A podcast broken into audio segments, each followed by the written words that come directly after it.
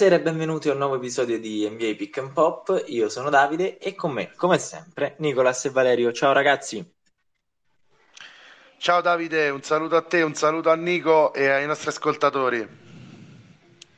Ciao Vale, ciao Davide, ben ritrovati. Un saluto a tutti. Allora, eh, stiamo, vi stiamo accompagnando passo dopo passo in queste finals giorno dopo giorno. 2021, esatto, giorno dopo giorno e siamo eh, al momento in cui vi parliamo oggi, cioè l'11 eh, luglio, al termine di gara 2. La, la serie, come ben saprete, è per ora saldamente nelle mani eh, di Phoenix eh, 2-0 per, per, la squadra del deserto. Eh, allora io parto subito da, da, Nicolas e prima ancora di andare ad analizzare eh, questa gara ti chiedo eh, che cosa deve fare Milwaukee per riaprire la serie adesso? Ma Milwaukee deve un attimo ritrovare qualcuno che non si chiami Giannis Adetokounmpo che possa aiutare il greco perché come si è visto in gara 2 dove eh, con un exploit da parte del due volte MVP, 20 punti in un quarto di finale NBA, tutti per riuscire a riaprire una partita che li aveva visti crollare ben oltre la doppia cifra di svantaggio, e nella quale però, eh, nonostante un grande sforzo difensivo da parte dei Bucks, non si è riusciti poi nel finale a, a strappare una vittoria che avrebbe significato tanto in vista di questa gara 3, però così non è stato, se ne parlava pure prima con Valerio, e a livello di rotazioni eh, coach Budenholzer eh, non si è fidato assolutamente di, di, di Bobby Portis che era stato diciamo portato sul pick and roll spesso e volentieri da Paul attaccato e ed era stato uno delle chiavi di gara 1 e, e appunto non ha giocato molto lui.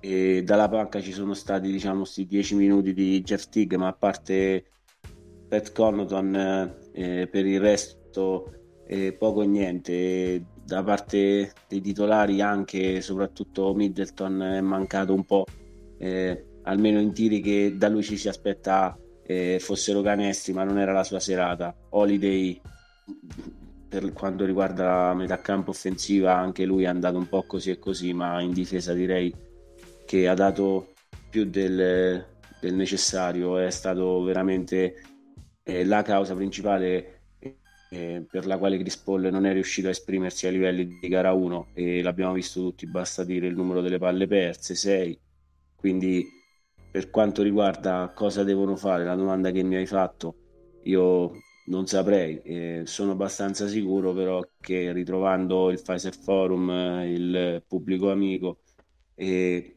i Bucks troveranno sicuramente delle migliori prestazioni da parte del supporting cast che è tutto quello che gli serve per giocarsi la partita eh, fino in fondo come non è riuscito a fare in Arizona. Sì, sì, io infatti Nico sono pienamente d'accordo con te, probabilmente eh, Milwaukee eh, nelle sue supporting star diciamo, al greco eh, ha subito anche un po' l'impatto delle prime finals è eh, un po', un po', per tutti. Ehm, hanno tirato male eh, Holiday si sta difendendo davvero bene ma Middleton eh, nonostante poi metta la sostanza raga perché 6 rimbalzi 8 assist 2 palle recuperate Middleton non è che è in campo a non far nulla, però non potrà più permettersi di tirare 5 su 16 dal campo, eh, sia in gara 3 sia in gara 4. Come al solito Milwaukee avrà bisogno eh, di un Middleton eh, sopra i 30 punti, a mio parere. E, e Holiday, eh, se, se, è così necessario in difesa, eh, eh, c'è bisogno che aumenti un po' l'efficienza in attacco, magari tirando leggermente meno, aumentando un po' il range di Middleton eh, Antetokounmpo sta facendo pentole e coperchi comunque sia eh, nel terzo quarto di, di, di, gara 2 lo hai già detto tu Nico che è la seconda prestazione di tutti i tempi per un quarto? Eh... Mm, no eh, per un quarto di finale NBA il record di finale, resta, di finale. resta di Isaiah Thomas contro i Lakers eh, nell'80 okay. no, eh, no l'anno non avevano vinto negli ultimi 25 anni il punteggio più alto in un quarto. Eh, facciamo un po' di storia. Infatti Isaiah Thomas ne aveva fatti di più 25 se non sbaglio però 25 siamo... è il record all time NBA era fatto su una caviglia malandata contro i Celtics sempre in Arizona. scusate, contro i Lakers. Sì, poi perché comunque a Phoenix prima... sono affezionati. Esatto Michael secondo quarto gara 2 quindi in casa Chicago Stadium non era Arizona ah, okay, okay. la squadra dell'Arizona però era sempre quella quella che prende 20 punti dalla stella avversaria in un quarto. E ecco Giannis magari arriverà alle medie di Jordan realizzative glielo auguriamo almeno per, per i Bucks. E ci vorrà un Giannis eh, direi eh, con grandissime prestazioni per riuscire Ma a Giannis non ha tradito finora. Non ha tradito perché sta viaggiando a 31, a 31 punti e 12 più 17, 29, quasi 15 rimbalzi di media. Con, eh, non lo so, credo l'80% di true shooting perché non forza davvero niente, nulla.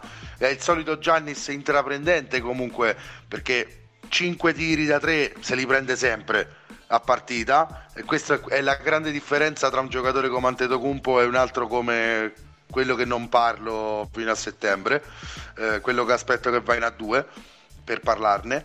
Eh, è la grande differenza tra i due. E poi, eh, Davide, ecco, se hai bisogno di Antetokounmpo che entra sempre eh, per metterne due sul tabellone, a, a, quel punto la difesa di Phoenix capisce e va col fallo abbastanza sistematico sul greco, che poi per, per carità tira 11 su 18, però eh, poi quella diventa la chiave per sporcare il gioco dei Bucks, che al massimo recuperano un punto a possesso in questo modo. Anche, anche perché Valerio... Eh quella di Giannis è stata una buona prestazione a tiro libero, eh, come, come, dicevi tu, cioè per un giocatore eh, con le sue mani ai liberi, ma non sempre Giannis tira così, quindi eh, non, non, possiamo sapere se magari stesso identico copione in un'altra gara, in una potenziale gara 3, Giannis fa 3 su 11, 3 su 19, quindi mm, ah. Non è ovviamente questa è una chiave tattica che permette ottimamente di imbrigliare eh, Antetokounmpo. Io non so se eh, la sì, e di uomini ne hanno in panchina Phoenix per spenderci i falli oh, soprattutto stavo arrivando, stavo arrivando a quello, stavo arrivando a quello. Eh, du- I due infortuni di, di due medio-lunghi, chiamiamoli così, eh, che aveva in panchina eh, i Suns, non so, quindi parlo di, di, eh, di Craig e di, eh, perdonami Valerio, aiutami. Dario Saric. E di Dario Saric, esatto. E, ehm, secondo me in un'ottica di corpi da mettere eh, in rotazione su Giannis non so se alla lunga in realtà eh, Phoenix possa, possa soffrire queste assenze. Eh beh, sicuramente salgono in cattedra in questo caso per qualche minuto Kaminsky e Abdel Nader che tra l'altro lo ricordiamo, ci ho fatto anche un articolo su, su Instagram, sulla nostra pagina, andatelo a leggere eh, perché ho notato una bella cosa in gara 2 di questo giocatore che poteva tranquillamente tirare, invece ci ha ripensato in un'occasione, si è vista tutta la maturità dei Suns veramente e, e sottolineiamo che è il primo giocatore egiziano della storia dell'NBA ad approdare in finale, quindi complimenti a lui. Loro due Mm, credo che saranno i designati almeno fino a che Craig non si rimette abbastanza in forma perché a quello che ci ha detto Nico problemi duraturi non ce ne sono stati nel colpo che ha preso Tante Tocumpo che veramente credevo gli avesse spezzato la gabbia toracica perché è stato un colpo che l'ha fatto volare tre metri e mezzo praticamente povero no, Tony Craig il problema è stato al ginocchio, sì, il contatto sì, sì, assolutamente, che, di cui parli, che... lo sfondamento, eh, quello avrebbe mandato KO, penso. eh, esatto, un, un uomo faccia, qualunque un sarebbe KO, morto. Un, eh, sì, no, un uh, trauma cranico, non saprei, eh, tipo prognosi riservata, cose del genere.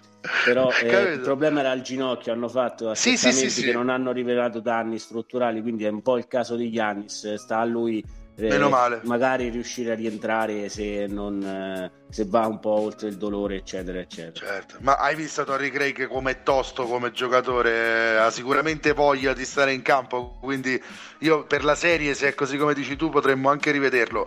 In queste gare, per rispondere a quello che diceva Davide, eh, aspettiamoci un po' di più questi, questi due, queste due pedine che Phoenix ha, perché lo dicevamo nelle preview delle finals, la panchina dei Suns è leggermente meglio attrezzata di quella di Milwaukee.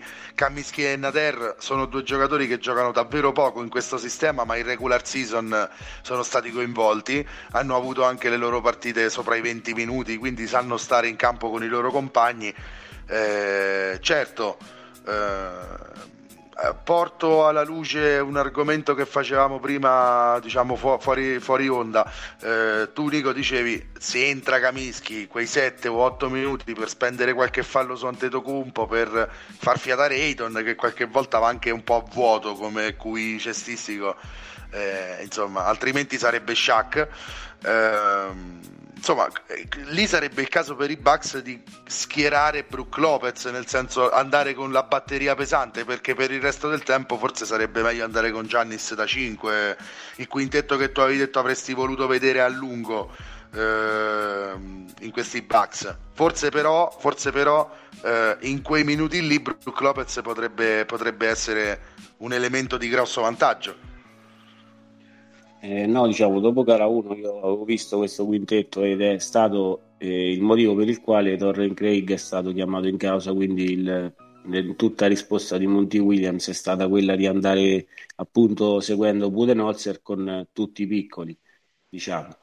Quindi certo. eh, in questo caso questo infortunio leva eh, un uomo che in questo... Quasi 16 minuti eh, per Torre Craig in gara 1, sottolineo. Sì, eh, assolutamente, anche una gara 6, io non mi ricordo comunque una gara durante la serie di finale della Western Conference dove diciamo fu abbastanza decisivo. Detto sì. questo, eh, al suo posto in un quintetto piccolo viene appunto inserito l'ex Celtics, ricordo Abdel Nader, eh, scelto da, da, Danny Ainge, e invece appunto in un eh, rifa- ehm, cambio per eh, DeAndre Ayton che per carità, ho tutto il rispetto, tutto è il bene, ma eh, Shaq no, un'altra cosa, eh, non eh, diciamo... Eh, non accostiamo. Non diciamo queste bestemmie, per favore, perché Shaq da rookie andare a guardare statistiche di quello che ha fatto lì in poi eh, del Superman era già, originale. Era già meglio del Prime Ayton. Il Superman originale che ha dato il suo Superman a Yannis Antetokounmpo, lo ricordiamo, quindi la, la, gliel'ha dato Shaq e in quello si può vedere la dominanza eh, che aveva magari eh, certo, un certo centro eh, di nome Shaquille e di cognome O'Neill. Ma tornando ai Phoenix Suns eh, non saprei Kaminsky è stato risparmiato in eh, gara 2 e immagino che Budenholzer debba cercare di portare Phoenix a doverlo utilizzare ma- magari in maggiori occasioni perché penso che potrebbe risultare un anello debole della catena difensiva dietro dei Suns. Ma è semplicemente un'idea sicuramente la partita stanotte sarà lì a smentirmi e vedremo. Eh, io però ecco un po' più di Portis per quanto sì, eh, in gara 1 difensivamente è andato sotto, però eh, col fatto anche di giocare in casa Budenholzer deve secondo me filarsi più della sua panchina, cercare di avere diciamo, i suoi titolari anche un po' più freschi nel momento che conta, perché altrimenti arrivano abbastanza direi cotti alla fine, cotti. escluso eh. Yannis che vabbè è un supereroe quindi eh, fa sì, oltre sì, sì, gli umani. Sì, esatto. No, tra l'altro vedevo invece gara 1 le statistiche, eh, eh, le vedevo per Milwaukee Middleton, tra l'altro ha giocato una signora partita in gara 1 perché 29 punti con 12 su 26 dal campo niente da obiettare. Eh, fondamentalmente in attacco per Milwaukee sta mancando molto Giro Holiday, che insomma io sono convinto si ritroverà moltissimo al Fiser, al Fiser Forum e credo che credo che Coach Bud si sia un po' spaventato con Bobby Portis eh, per quanto riguarda la difesa.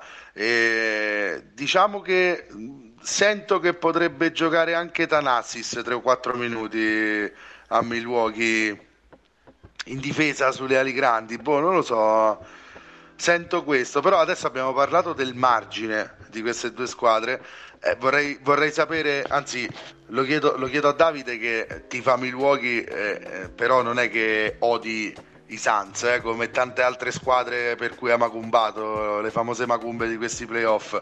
No, eh, chi, chi, chi, chi, meglio, Davide, tra Chris Paul e Devin Booker in queste finals? Cioè eh, la maturità con cui Chris Paul conduce il gioco o l'inesorabilità con cui Booker eh, ricaccia indietro gli avversari? Perché finora non abbiamo visto quella quel, quel, quarto che spacca una partita da parte di Chris Paul lo abbiamo visto più da Booker, abbiamo visto soprattutto in gara 2, insomma, ogni volta che Milwaukee ha tentato di tornare a meno 7, meno 5, eh, li ha toreati, eh, come, come, come, si direbbe in Spagna, insomma, cioè li ha tenuti a bada sempre, quindi chi meglio tra i due? Guarda, io la risposta l'ho trovata scritta a penna sulle scarpe di Booker. C'era scritto B Legendary, C leggendario e secondo me se continua in questa direzione eh, questa potrebbe essere l'inizio di una carriera brillantissima per, eh, raga, per Quindi, sì. in questo momento io ti dico Booker è l'uomo a cui io, io oggi eh, darei l'MVP almeno della gara, almeno di gara 2. Eh, Chris Paul, a mio avviso, nel sistema Suns non è proprio quel giocatore, a meno che non faccia delle prestazioni mostruose da 30-40 punti come ci ha fatto vedere eh, ad esempio nella chiusura della serie delle finali di, di conference, conference, oppure in gara 1 nel suo esordio assoluto alle finals alla giovane età di 36 anni. Però secondo me Chris Paul è, è, il geometra della squadra. Chris Paul è il metronomo della squadra quindi non è tanto quel giocatore che è portato a, a fare lo scatto eh, devastante quanto quel giocatore che un po' come fosse una formica pallone dopo pallone, azione dopo azione, costruisce quella che poi è, è la montagna dei, dei, Phoenix Suns. Il giocatore che vedo in modalità hero mode leggendaria invece è proprio, è proprio Booker. Hmm. Tu, tu, Nico, la vedi allo stesso modo perché potrebbe esserci nell'aria a Milwaukee quel quarto che cambia che cambia tutte le carte in tavola, quel quarto alla Chris Paul dove magari tutti gli avversari ribattono colpo su colpo e lui dalla media tipo fa 8 su 8, come è successo già un paio di volte in questi playoff. Quindi finora chi meglio dei due?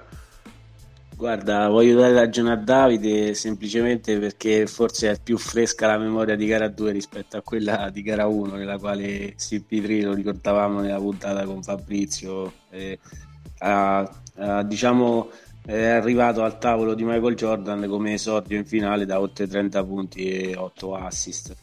E Così. Niente, eh, però Devin Booker è stato letteralmente un killer. Eh, alla Kobe ha giocato eh, giovane Kobe. Eh, si deve vedere, ecco, il suo B Legendary dovrà tirarlo fuori in queste partite in trasferta. È qui che si fa la storia e si diventa da buoni giocatori giocatori all star a dei veri e propri campioni. Sì, ma la, chi- la chiave di questa serie è che se tu hai Ayton ti puoi permettere di sbagliare tutto quello che ti pare perché tanto pulisce lui. Perché gara 1, to- sempre tu Nico, che credo che statisticamente ci puoi dare il dato in maniera esauriente, credo che 20 e 19, quanto ha fatto in gara 1, 20 e 19 se non sbaglio, insomma non, non si ha una prestazione così che si vede tutti i giorni alle finals.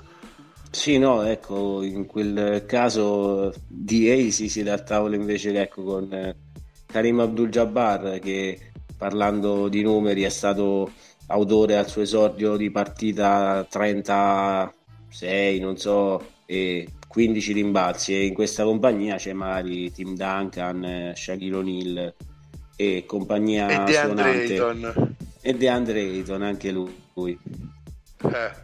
Quindi quanto, quanto, per, parlando quanto statisticamente, è... chiudiamola un attimo, Yannis con i 42 è diventato, ha superato Karim Liu Alcindor al tempo e autore di 37 punti in una gara di finale per, per, i Bucks. No, no, eh, record all time per i Bucks in una gara di playoff, eh, scusa, una gara di finale NBA, eh, massimo punti segnati 37 da Liu Alcindor, eh, battuto da 42 Yannis eh, Antetokounmpo.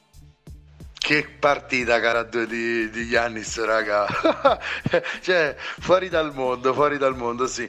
Eh, insomma, sono delle finals che finora hanno rispettato quello che un po' tutti o pensavano o temevano a seconda di chi si tifa in queste finals. Cioè, Phoenix ha una, una mo- un passo e mezzo avanti a Milwaukee sotto tanti punti di vista. Ha rispettato pienamente il fattore campo, nel senso che tutte e due le gare non sono mai state realmente in bilico e questo comunque è un fattore importante. Però Milwaukee ha, merito, ha avuto il merito di, nonostante tirare malissimo, non andare mai sotto definitivamente nelle partite. Il che mi fa sperare molto bene per, per queste due che arrivano. Eh, cioè, Davide, qua c'è bisogno che i Milwaukee Bucks eh, le portino a casa tutte e due, perché se no io credo che in Arizona Mm, cioè, allora, Cleveland del 2016 Docet, eh, per carità, sul 3-1 si può fare, eh, come, come, diceva un film eh, di tanti tanti anni fa.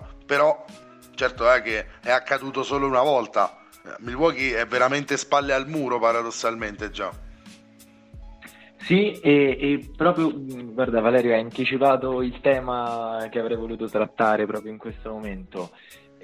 Io guardando sia gara 1 che gara 2 eh, ho ripensato a, alla mia preview del quello che pensavo in, in previsione del, del finale, no? in cui dicevo ok, eh, i Suns hanno un, un sistema squadra che è, che è, ottimo, però il valore puro sulla carta dei giocatori dei Bucks è, è più grande. Io guardando giocare i Suns sarà forse perché ripeto c'è questo sistema, questa fluidità di gioco che poi riesce ad esaltare tutti i giocatori.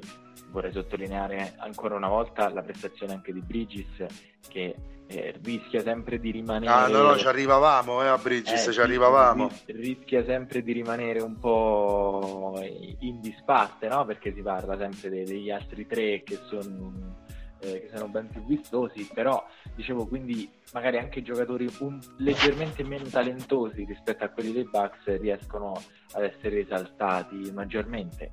Guardando le prime due gare della serie, a me invece è venuto il dubbio che proprio i giocatori dei Suns siano più forti dei giocatori dei Bucks in maniera assoluta. Mm. Certo, mm, una prestazione come quella di, di Antetokounmpo non, non, da parte dei Bucks non si può più sprecare, cioè i Bucks non possono più permettersi una gara in cui il miglior giocatore fa più di 40 punti e non riescono a portarla a casa, perché allora a quel punto no, sembra di rivedere quelle finals già scritte in cui c'è una squadra, un team completo e dall'altra parte c'è un giocatore che ha trasportato la squadra fino, fino alle finali in realtà non è così, eh sì. i Bucks sono squadra vera, i Bucks hanno delle individualità che sono, che sono molto valide. Io ritengo che l'area di casa, così come giustamente avete già evidenziato voi, sia, sia, fondamentale per i Bucks, per tutto il clima che c'è intorno e penso anche che una vittoria netta eh, in gara 3 possa galvanizzare l'ambiente, possa spingere sugli ali dell'entusiasmo. Ma secondo me anche una vittoria ah. stile gara 3 contro i Nets, eh, Davide, può galvanizzare fino all'ultimo e poi alla fine impaludata proprio, capito? Sì, Senza respiro. Ecco, sì, una partita eh, sporca, anzi, sarebbe quello che servirebbe perché Scusa, eh, ti lascio finire subito. Ti aggiungo un qualcosa in più. È un po' come il discorso dei Nets. I Suns hanno un attacco fluido che segna tantissimo, che segna volentieri, che trova l'uomo libero in continuazione. Milwaukee, secondo me, deve puntare a, a levare certezze a questo attacco e preferirei per la psicologia della serie che riuscisse a vincere una partita dove li costringe a sbagliare tantissimo piuttosto che a vincere una sparatoria ai 115 punti, ai 110 dove magari si allunga nel quarto quarto perché Phoenix è stanca. Cioè preferirei molto più che si misurassero con un avversario che lotta fino alla fine, dove si sbaglia da una parte e dall'altra e poi Milwaukee la strappa con le unghie e con i denti, perché secondo me è stata la svolta anche nella serie contro i Nets quella partita lì che Nico sottolineava quando io ero pessimista, no? diceva no tranquillo che la vincono. eh. Valerio, io, io ritengo che Milwaukee debba riuscire, e per questo il primo quarto eh, mi, mi, è piaciuto tantissimo di gara 2 fatto da, dai Bucks, perché, perché, i Bucks sono riusciti ad avere un approccio muscolare, una, un dominio totale del pitturato e il primo fallo dei Bucks è arrivato a due minuti dalla fine del primo quarto. Quindi se i Bucks riescono a dominare dentro le regole con un gioco duro, maschio, forte, senza arrivare diciamo, ad impaludare, come giustamente dici tu, eh, la partita, e allora lì su quel terreno una squadra che ha a disposizione Antetokounmpo non, eh, non si batte. Eh, si trova in vantaggio. Eh, assolutamente. E io, Valerio, confido nella, nella gara 3, anche perché no, si eh, ripeto un po' una, una, cosa che ho ascoltato in un altro podcast recentemente, una vera serie, c'è cioè questo adagio nella storia dell'NBA che dice una serie inizia solo quando la squadra fuori casa riesce a strappare la prima vittoria fuori casa. Allora da quel mm. momento in poi inizia davvero ad esserci un equilibrio nella serie. Però certo. non nascondo che sono un po' nel mood di, eh, di Nicolas che per gara 3 ho, ho qualche dubbio cioè, penso che addirittura eh, i Suns, non dico partano favoriti, però abbiano delle ottime possibilità di strappare gara 3 in casa dei Bucks e poi lì a quel punto staremmo parlando di una serie in discesa. Nico?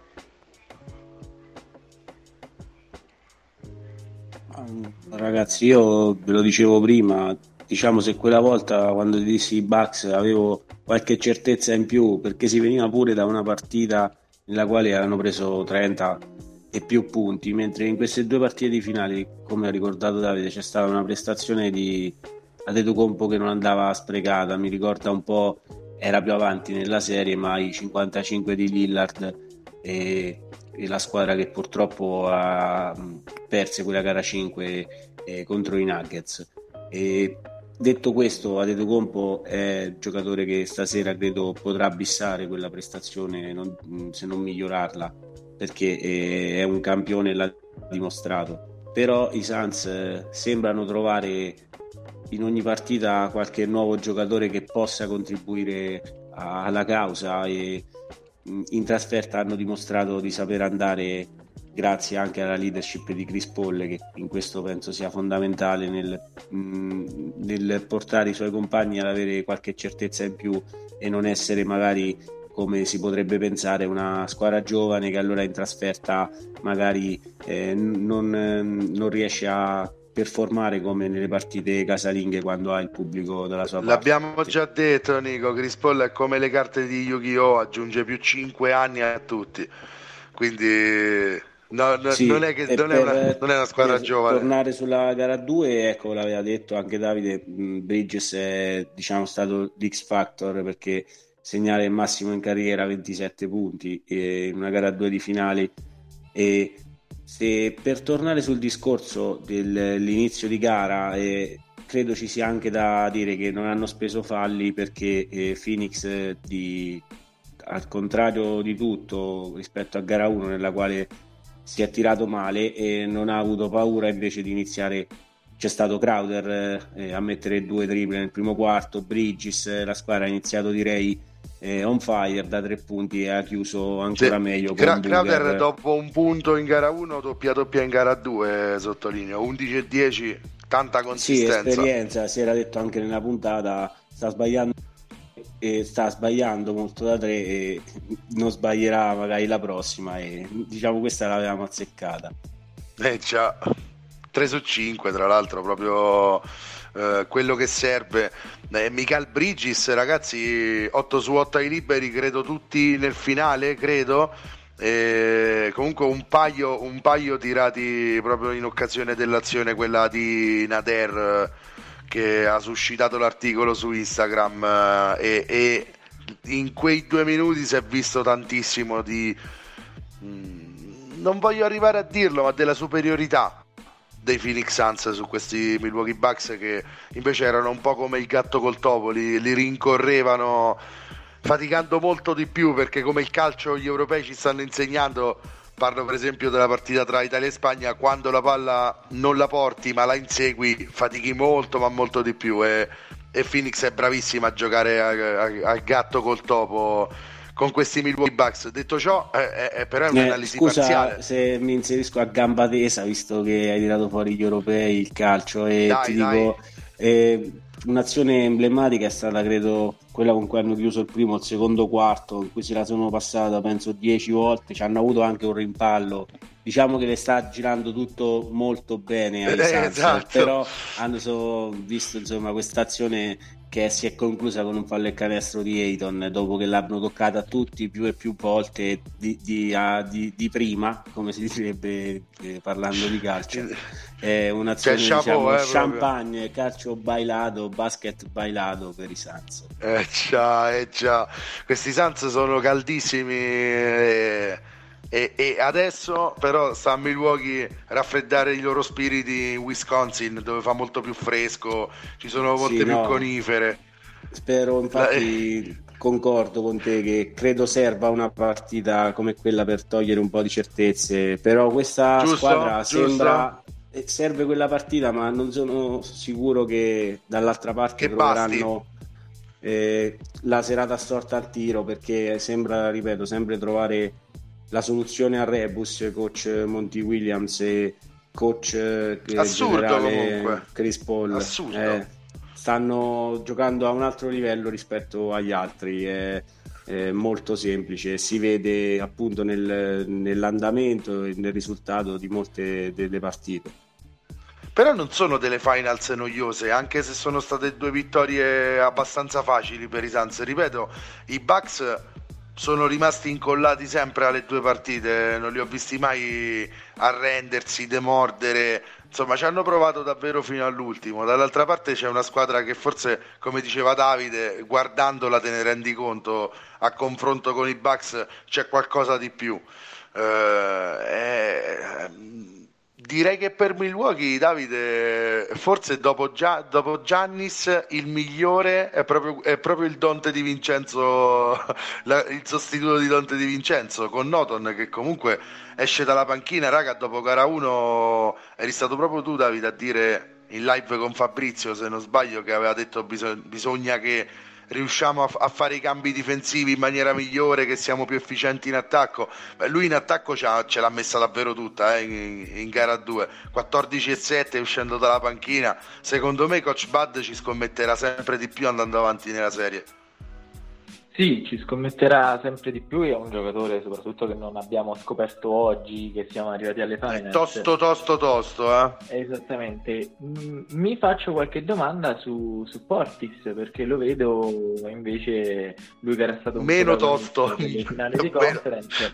Sì, sta un po' sparendo e ora non- ovviamente non è proprio per- per un giocatore anche giovane diciamo l'esordio alle finals Eh, già.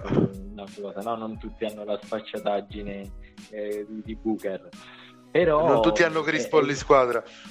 Esatto, non tutti hanno Chris Paul in squadra, però eh, diciamo questo è un po' un anello no? che si chiude con, come sull'argomento con il quale abbiamo iniziato la puntata.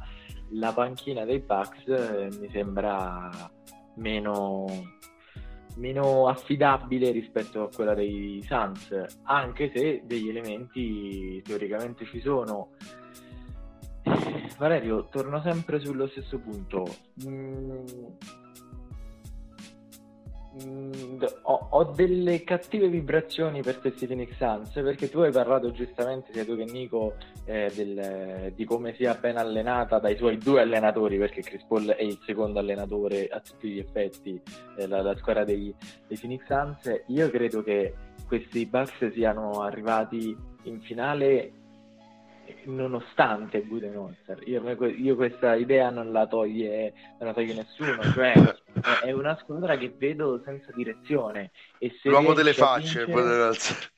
Esatto, se, e se riesce a vincere è una squadra che vince perché ha i giocatori più forti, ha il talento più grande. Io il livello tattico di, di, di questa squadra non lo, non lo sto rilevando, o almeno ovviamente c'è perché non si arriva alle finals solo con, con, i giocatori forti, è evidente che ci sia un'impostazione di partita da preparare, però nella gara a scacchi una sconfitta su, su tutti i fronti, anche nel caso in cui dovessero arrivare delle vittorie da parte dei Bucks, eh? cioè parlo proprio a livello di preparazione della partita e soprattutto correzione in corso. Molte volte vedo i Bucks affidarsi a delle ma questo lo ripetiamo dall'inizio dei playoff, a delle azioni individuali o comunque ad un canovaccio che è sempre il solito, che poi funziona perché hai degli interpreti fortissimi, sovraffini che lo fanno funzionare, mm, però vedo poca duttilità. Sì, beh, oddio, sicuramente hai fatto proprio la, la disamina perfetta. Diciamo che eh, sempre per fare una, un'altra metafora col calcio, eh, i Bucks sembrano un po' la democrazia corinciana, ecco, se, si autoallenano in campo col, col coach che fa le facce a ogni fallo. Non sembra così, secondo me invece l'impostazione dei Bucks... Eh, riflette molto la mano di coach Budenholzer. Quando difendono alla grande per esempio là si vede proprio l'impostazione di Budenholzer. Ah, sì, e... ah, Valerio, ci tengo a sottolineare una cosa. La mia critica è nell'aspetto della costruzione di gioco eh? Cioè, Psicologicamente non è il miglior allenatore. Monty Williams, per esempio, facevo il confronto con Doc Rivers no? quando eh, sono stato quasi preso a male parole quando ho fatto il confronto con Doc Rivers. Mazza, chissà perché, cioè, avercene di coach come Doc Rivers.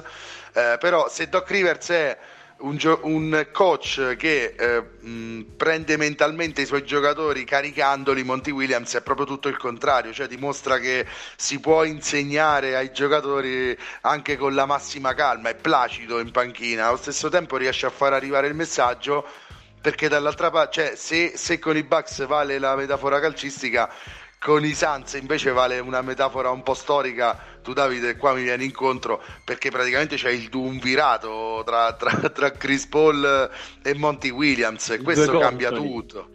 Sì, c'è il duumvirato per eccellenza, no? Cioè, sembra proprio di vedere questo.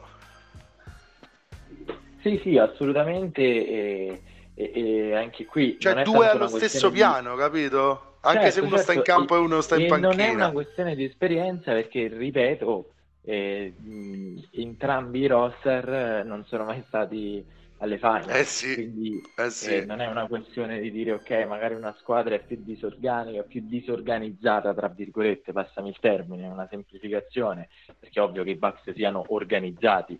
Io uh, dico il tipo certo. di organizzazione, diciamo, fino alla radice. Ehm, huh però dicevo non è una disorganizzazione tra virgolette che parte da una inesperienza contro una squadra invece esperta. Eh, I Suns sembrano veterani e navigati delle finals, in realtà sono tutti alla prima esperienza. Eh sì, a parte Crowder che torna a sottolineare quanto è importante nelle squadre. Da qua fino a che non chiuderà la carriera, Crowder giocherà per tutte squadre che cioè, credo possano andare sempre verso il titolo. Eh. Penso che sia uno di quei giocatori che, alla Iguodala, diciamo, facciamo così, che diventano decisivi un po' ovunque li metti nelle contender.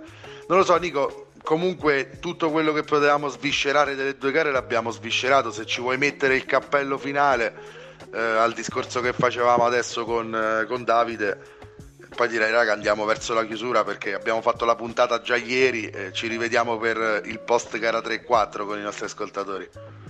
Sì, no, che dire, su Budenholzer non è per spezzare una lancia a suo favore, però io, è io un coach spezzo. secondo me, eh, sì, volevo dire è un coach secondo me magari guarda, almeno nasce più con un'impostazione difensiva e dovuta anche insomma agli anni di esperienza nella scuola Povic e non eh, in questi anni, in anni in cui l'NBA giocava, si giocava in maniera diversa, poi ha saputo anche tra virgolette credo da come debbano fare i bravi allenatori in tutti gli sport, adattarsi ai suoi giocatori, avere in quegli Atlanta Hawks che eh, avevano un playmaker primario all'Orford nel ruolo di centro e avevano trovato diciamo, la stagione della vita tantissimi giocatori e, e Corbett Millsap una squadra di All Star che fece insomma eh, direi anche le, forti- le, fortune di Budenholzer. E in questi Bucks si vede quando appunto la mano difensiva.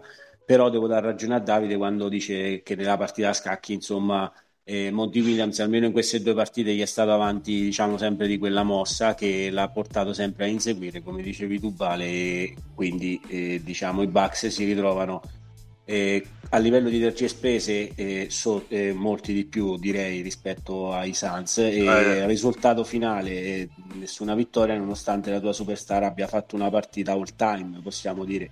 Perché 40 punti 10 rimbalzi la lista non è così ristretta. Scusate perché si va non so da eh, Will Chamberlain a Michael Jordan, eh, passando per eh, l'ultimo che c'era riuscito Kevin Durant, ma c'è, quello di ah. quello, c'è anche quello piccolino di cui parlavamo prima che tu di, di, lo paragonavi a Ayton.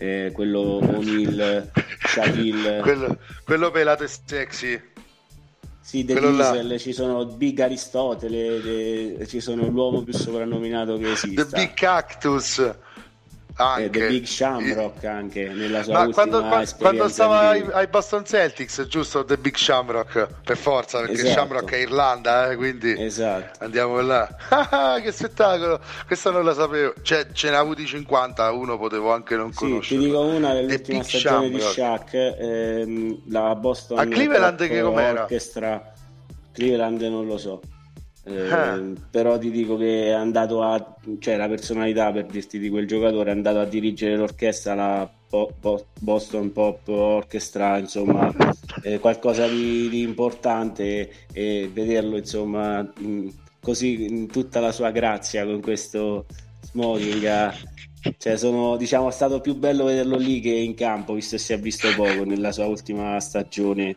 chiusa una carriera leggendaria a Boston, gli mancava solo quella di piazza dove andare. È vero, è vero, è vero.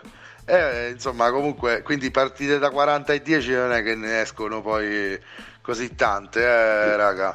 Eh quindi... sì, è per quello che Davide l'aveva anticipato. Insomma, il mio mood non so perché non è così tranquillo rispetto a come era magari con i Nets, nei quali comunque c'erano diciamo delle ragioni per le quali avevo visto i Bucks dover trovare e riuscirono direi anche fortunatamente ma eh, anche nel tipo di gioco la difesa che gli è stata permessa di giocare più aggressiva capivo con BJ Tucker mani addosso eh, quasi a Kevin Durant eh, riuscire a fare questo contro i vari Booker eh, serve un holiday eh, monumentale. Stasera servono tanti punti di Middleton e ho paura che se uno di questi fattori per i Bucks non vada nel modo giusto stasera potrebbe essere insomma eh, una serata difficile sì, sì, però sì, mi sì. auguro che Milwaukee riesca a vincere per forza questa gara 3 perché lo dicevamo ma eh, secondo me è logico pensarlo quando in una serie al meglio delle quattro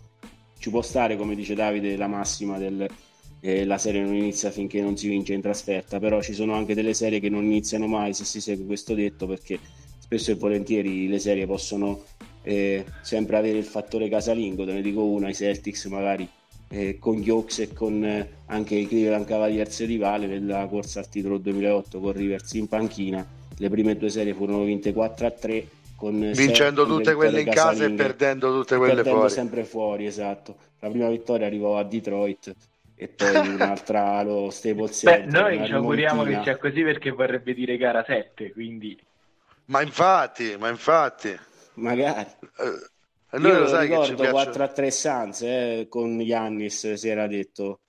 Io no no io anche sempre. lo penso io anche lo penso. Ah, ah, fermo restando che potrebbe, per me o è 4 a 3 Bucks o è 4 a 2 Suns, ripeto, continuo a ripetere. Chiaramente adesso che Phoenix ha due punti è, è ancora più facile dire che se vincono i Bucks sarà un 4 a 3 ok? Però eh, poi il basket eh, insomma ci ha, insegnato che può accadere anche che Phoenix ne vinca una a Milwaukee e poi Milwaukee le vinca tutte e due in Arizona, eh, gara 5-7, quindi non è scontato, raga, soprattutto nel basket d'oggi dove i protagonisti salgono e scendono molto più di un tempo dove no Nico, insomma anni 80, 90, anche i primi 2000 si andava molto, ma molto di più in isolamento dalla superstar era molto più casuale, molto meno casuale la cosa, cioè era molto più facile che i giocatori che interpretassero Beh, benissimo fossero più sempre nei quelli. 90 forse, cioè per carità, Sì, però sì, molto più nei 80 90. sia i Celtics che i Lakers direi dello Showtime piuttosto che i Celtics di Larry Bird penso abbiano Sì, ma loro battevano squadra, tutti proprio.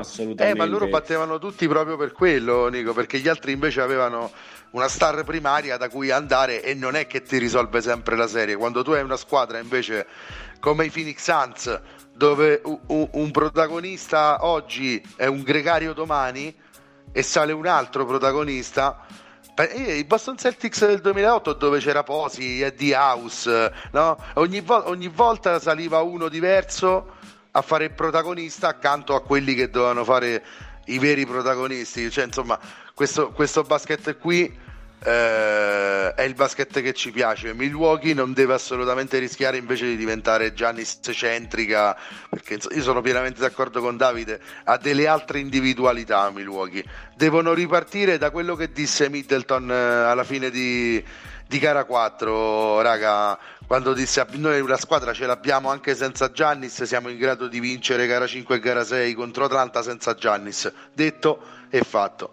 Devono ripar- gli altri giocatori che non si chiamino Giannis devono ri- ripartire da questa impostazione psicologica.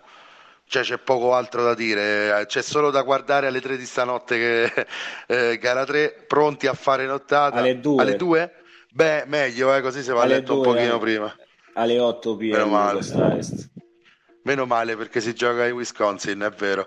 E No, però la quindi- prossima gara 4 torna alle 3, infrasettimanale Perché sono le 3. 21. Penso il weekend forse. Comunque meglio, Ma- un'ora in meno la Meglio. molto volentieri.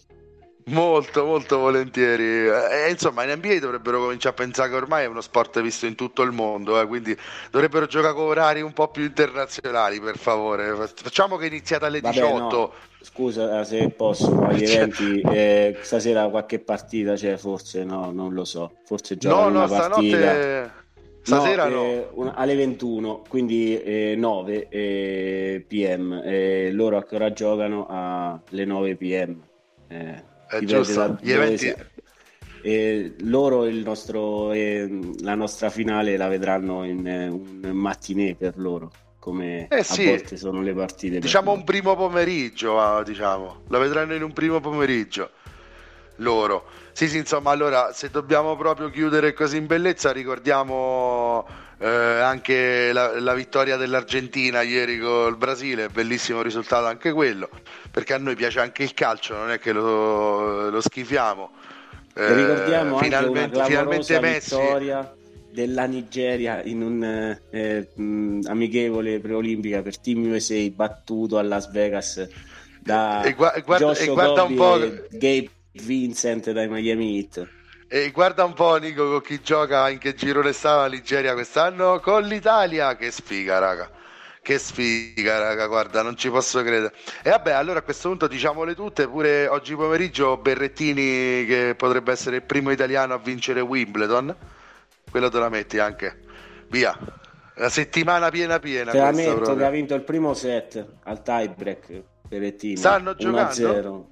Sì, sta giocando adesso. Il primo set Sì, sì, l'ha vinto da al tie break un'ora e al secondo è sotto 4 a 1. Quindi eh, 3 Quindi set su va. 5.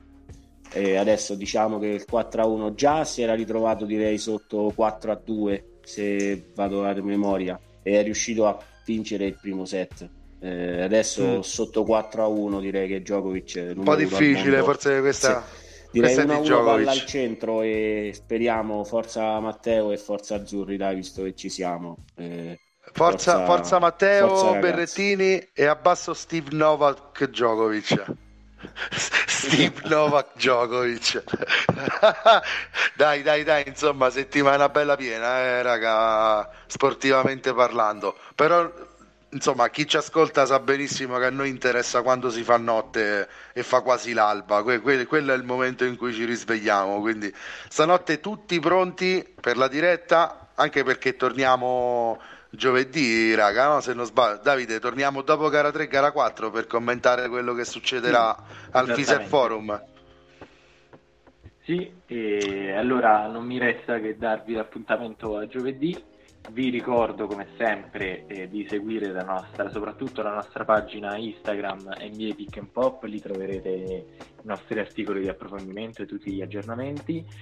E seguite anche Radio Praxis sulla pagina Facebook e la pagina Instagram. E ricordate sempre di di seguire tutti i nostri podcast su tutte le varie piattaforme, Spotify, Spreaker e tutto ciò che sapete. Valerio Nicolas vi ringrazio e vi do quindi appuntamento a giovedì. Buone finals e buona NBA. Grazie Davide, un saluto a te, un saluto a Nico e a tutti i nostri ascoltatori e buone finals NBA, ma tra l'altro anche buona finale dell'Europeo, Forza Italia. Ciao ragazzi, ciao Davide, ciao Vale, eh, un saluto a tutti i nostri ascoltatori e sì, direi buone finals NBA, ma fortunatamente ci saranno ancora delle partite. Invece a proposito di partita, la partita è questa sera e Forza Azzurri, lo ripeto un'altra volta, Forza Azzurri.